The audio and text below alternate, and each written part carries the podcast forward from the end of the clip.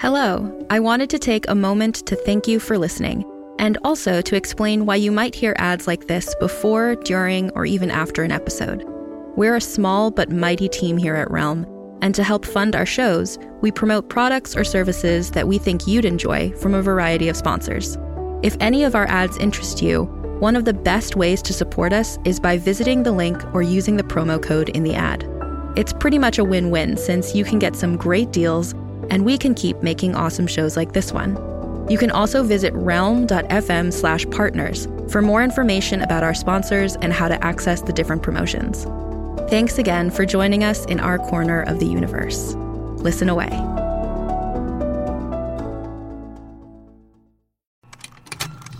Contained herein are the heresies of Radolf Burntwine, erstwhile monk turned traveling medical investigator. Join me as I uncover the blasphemous truth of a plague ridden world that ours is not a loving God, and we are not its favored children. The Heresies of Radolf Burntwine, coming January 2nd, wherever podcasts are available.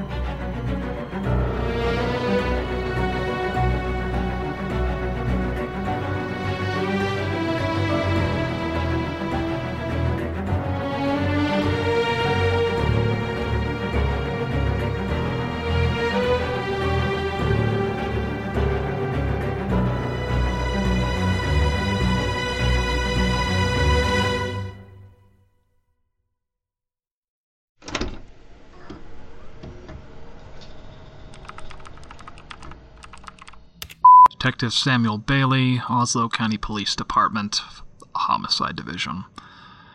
Recording on April 1st, 2019 at 1:05 p.m. Before I get started, there's just one thing I need to say. I have absolutely no patience for the unexplained or the things people call unexplainable, supernatural, or paranormal. That's all just a lazy way of saying that the real explanation is too difficult or too horrible for them to accept. I don't have that luxury. My job is to look the facts dead in the face and find an explanation, one that will hold up in a court of law. And the simplest explanation is almost always the right one. There's no place for ghost stories and close encounters in this investigation or any other.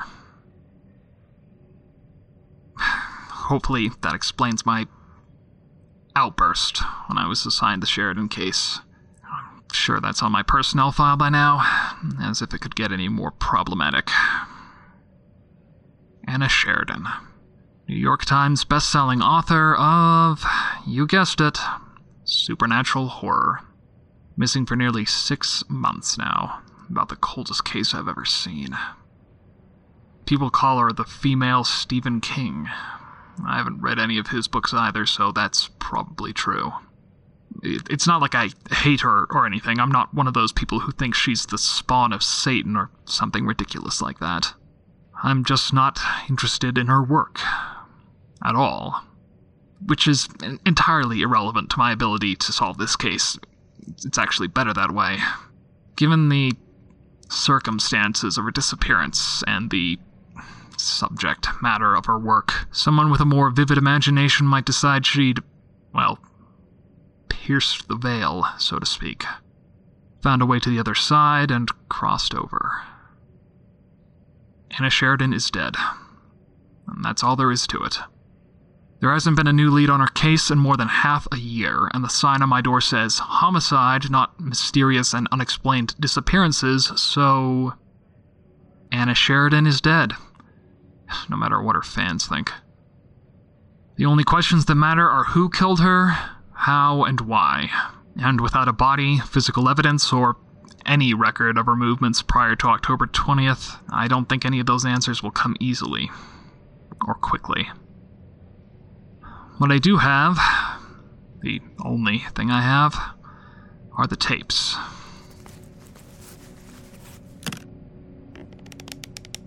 Apparently, Miss Sheridan started using a cassette recorder to make a kind of personal diary and travelogue. She'd been using a digital recorder, but as far as I can tell, those recordings went missing around 2009.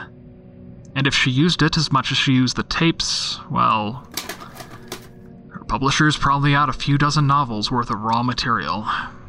They've actually been hounding me for the tapes, saying they want to make an audiobook or some kind of podcast out of the recordings before they put out her last novel.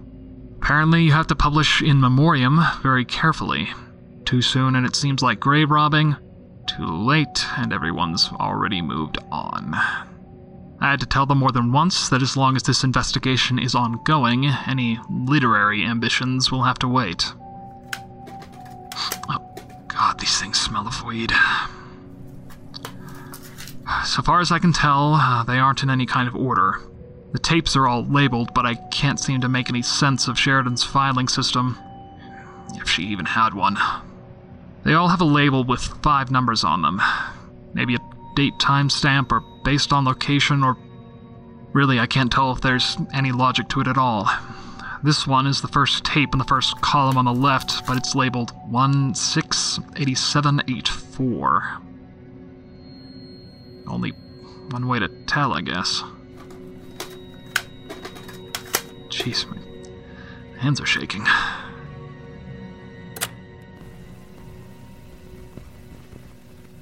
The night sky really is beautiful out here.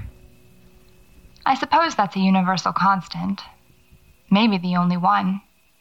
No matter how far away from home you are, no matter how different the constellations might look from where you're standing, you can always look up on a clear, dark night and feel like you're about to fall right into it. The terrifying, endless expanse of nothingness. Strange how something so dead can be so beautiful. Then again, I guess it's not. Dead, that is. But one day it will be. One day all the stars will burn out, go dark and silent. At least that's what all the math says. One day everything will be so dark and so cold that no new stars can ever be born.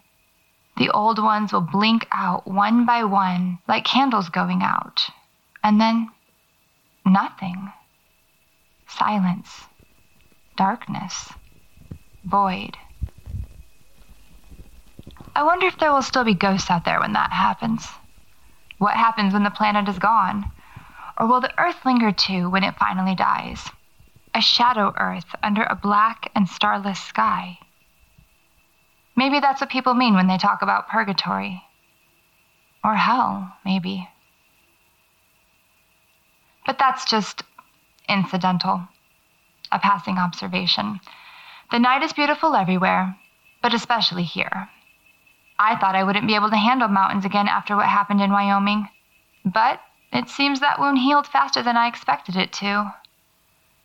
Still, I made sure I switched off my phone before I came up here, just in case.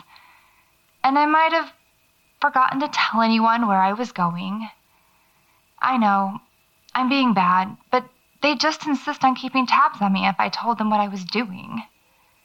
Besides, I can take care of myself, and this isn't a business trip after all. I'm just coming up here to clear my head to relax. Although.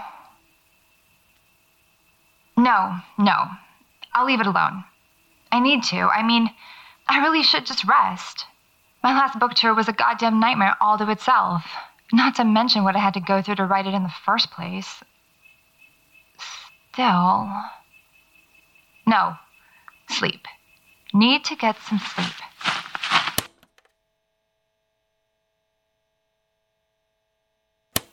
I can't sleep. I just can't. It's past two in the morning now, and the moon. The moon has set. The night's just about as dark as it's going to get out there. Oh, screw it. I'm walking towards the old mining camp now. Haven't seen much yet, just a few rusted old cans near the trail. Historical litter. If it weren't for the Antiquities Act, I'd pack them out and toss them at home, but they're artifacts now. I wonder what will happen to our garbage once we're history. Plastic doesn't break down like tin or iron. Will it just be left there forever? Our legacy. Look upon our works, ye mighty, and despair. I wonder how many unread Anna Sheridan paperbacks they'll find in the rubble. Here we are Santa Lucia Consolidated Mine, 1869 to 1901. The town sprang up about half a mile east of here.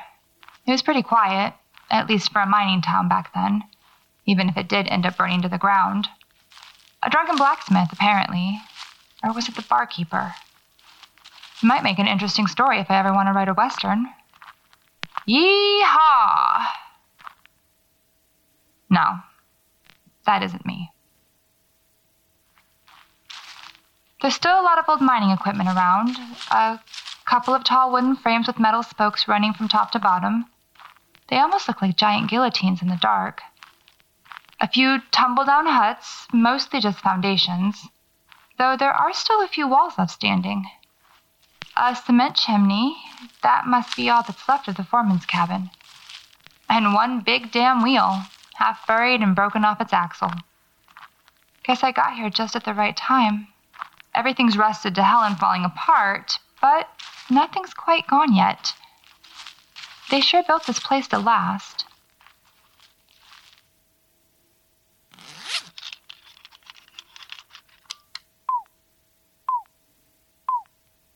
No magnetic or radio distortions on the scanner. And it's chilly, but not any more than it was on the top of the hill. A little warmer now that I'm under the trees, actually. Damn. I could have sworn I felt something strange about this place when I hiked through this morning. Or maybe it was a different part of the mine. This place is pretty spread out. Hard to tell this late at night, anyway.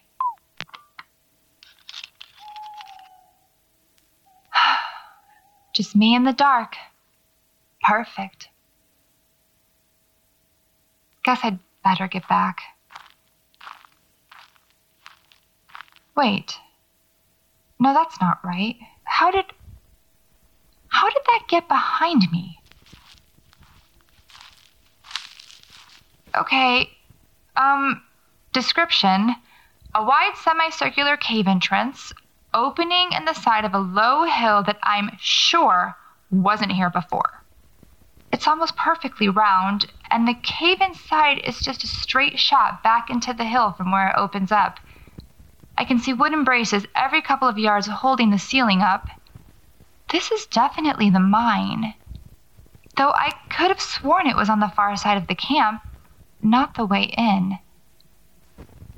Did I get turned around somehow?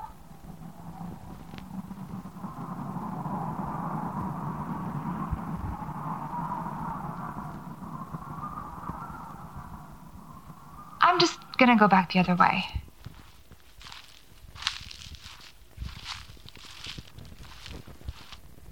Oh, you've got to be kidding me. Okay, the cave is still in front of me. I turned around 180 degrees, walked off into the dark, and. and it's still in front of me. And looking back, it's not where it was five seconds ago.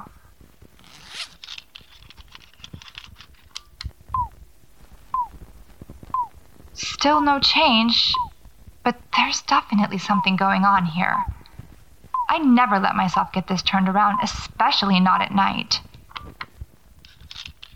So let's try walking backwards.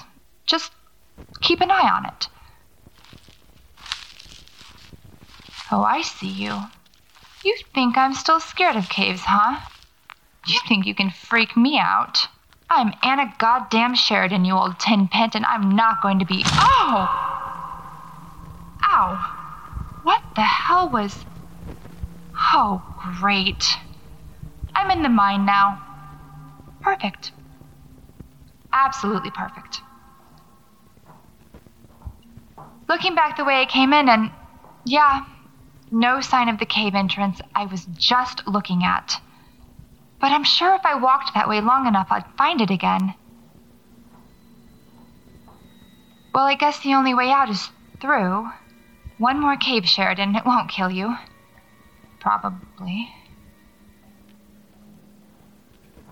One, two, three, four, five, six, seven, eight, nine, ten, eleven, twelve, thirteen.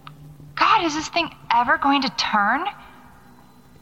Fourteen, fifteen, sixteen, seventeen, eighteen, nine. What the hell? Hello?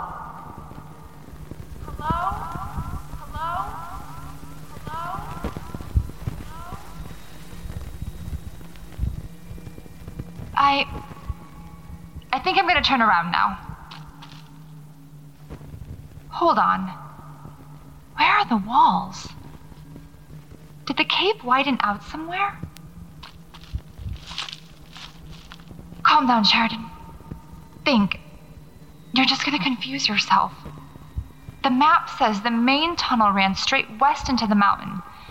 You have a compass, so just go straight east. Okay. Now we're in business. One, two, three, four, five, six, seven, eight, nine, ten, eleven, twelve, thirteen, fourteen, fifteen, sixteen, seventeen, eighteen, nineteen, twenty. No! No, stop! That's not possible! Is the compass broken?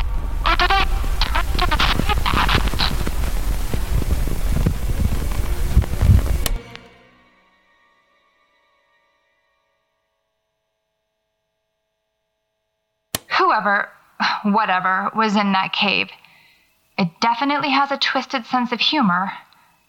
Don't get me wrong, I like a good practical joke as much as the next person. But if it was just trying to mess with my head, I don't see why it. I listened back to the recording from the cave. For some reason, it cuts out just before. Well, just before things get really weird. I kept walking in the direction the compass said was east. I remembered the main shaft of the mine ran straight west. I must have read it on a plaque or at the visitor center. But thinking back to the map, I'm sure the tunnel didn't go nearly that far into the hill. A few yards, maybe, and then it turned off. But not as far as I went, and definitely not as far as I walked when I turned around and tried going back. No matter how far I walked, I couldn't find the way I came in. I turned left, trying to find the wall of the tunnel. I thought that I could just keep my hand on it and follow it out. I walked for nearly a full five minutes before I gave up on that idea. I know I saw the way out of the mine when I first came in.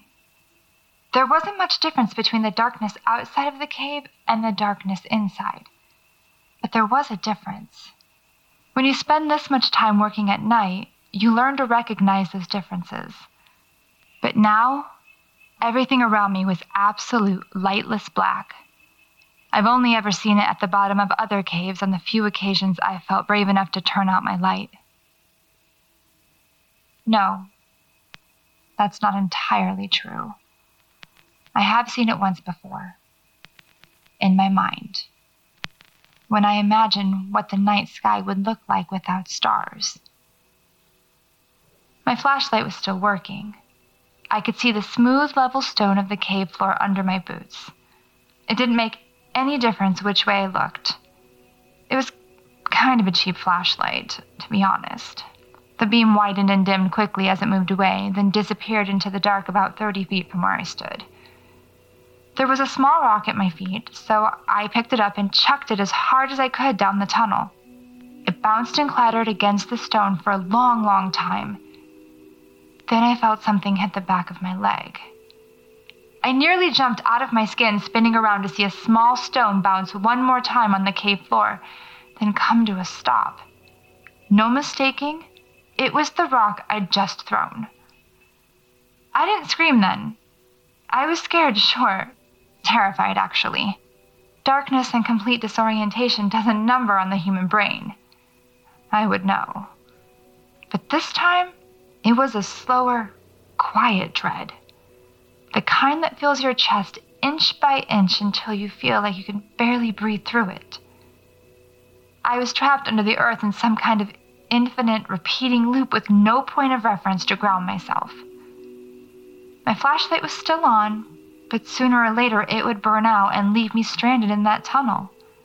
In the dark, forever or at least however long it took me to die of thirst once I finished what little water I had. For a minute, I wondered if that would really be so bad. It was a fitting way to go, given my, well, everything. Personal and career choices, I guess you'd call them. At least it would be quiet. I didn't mind that I'd be alone. I always expected that to be how I went. So eventually I just kind of accepted it. I switched off my flashlight just to see what it would be like. A preview of my last moments, in a way. Knowing doesn't make things any easier, but it does make them a little less frightening. It honestly wasn't so bad. I blinked a couple of times, and once my vision cleared, I don't know why, but I almost felt like crying. It was the purest darkness I'd ever seen. I knew I was still trapped underground. Of course I did. The air was thin and had a dusty, chalky taste. Even so, I felt free. Almost like I was floating, even though I could still feel the solid rock beneath my feet. Then I started walking. Obviously, I didn't know what direction I was going. I couldn't see my compass in the dark but it just felt right. Honestly, it felt like I was going on instinct. It was about the only thing I could register at that point. I don't know how long I was walking. I couldn't see my watch, and honestly, I didn't want to. At first, I didn't want to disturb that total darkness.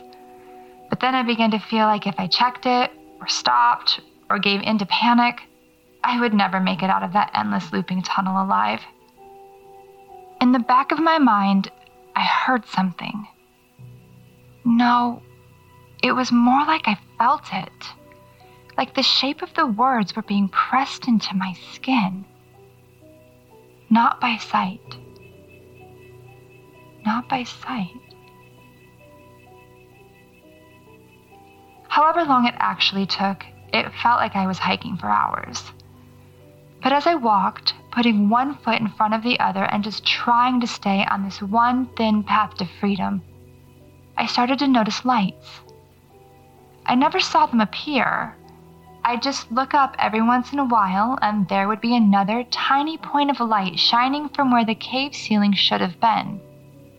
They were all pale and cold, though a few of them had a faint color to them blue or red or even orange. Most of them were white, though, and seemed to be a long way away. It took me longer than it should have to realize they were stars, probably because there were so few of them at first. But by the time I realized what they were, they filled the entire sweep of my vision.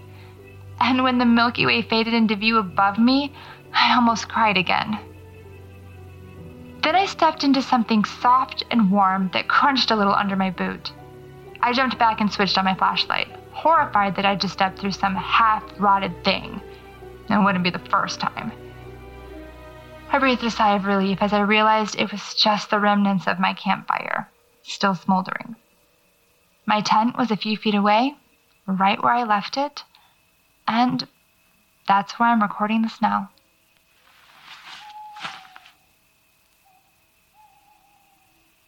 I doubt I'll sleep much tonight.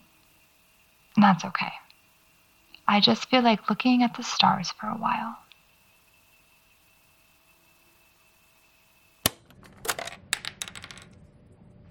Huh. Not what I was expecting. Honestly, I didn't know what to expect. I knew Sheridan was a bit more imaginative than most, but still. I hope the rest of these tapes aren't just her philosophizing while stoned. I've been to Santa Lucia a few times. It's a pretty big park for this part of the state. Lots of tall tales. And more than a few ghost stories about the mines. One of the rangers told me that the air currents in the tunnels generate a lot of infrasound, which probably accounts for most of them. And given Sheridan was almost certainly high when she recorded this, yeah, I wouldn't put too much faith in her story. Not that it matters anyway, not to this case. I, I just wish she'd mentioned the date. I, I have no idea if she recorded this right before she disappeared or years ago. It is interesting to hear her talk about space, though. I thought she only began dealing with the ISPA people earlier this year. I think it was Dr. Ren. Yeah, Dr. Ren Park. As far as I can tell, he was one of the last people to see her alive, but there wasn't enough of a connection to establish any kind of motive. Maybe I should take a second look. This tape shows what I already knew, though. Sheridan lived a somewhat nomadic lifestyle, moved around a lot, lived out of a van for most of her life for some reason. I don't know how much of it is on these tapes, and I don't know how much I'll be able to actually get out of them. But ours is not to question why, ours is about to digitize and stay the hell out of trouble. I think that's why they really put me on this case. Just something to keep me busy and to. Sam, Yeah? they're ready for you. Great. Thanks, Bill. Hey, no problem. What's it all about, anyway? Commission board, some questions about my last post. Oh.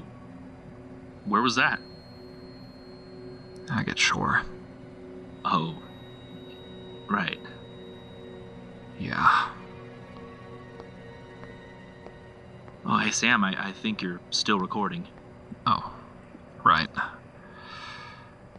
Let's get this over with.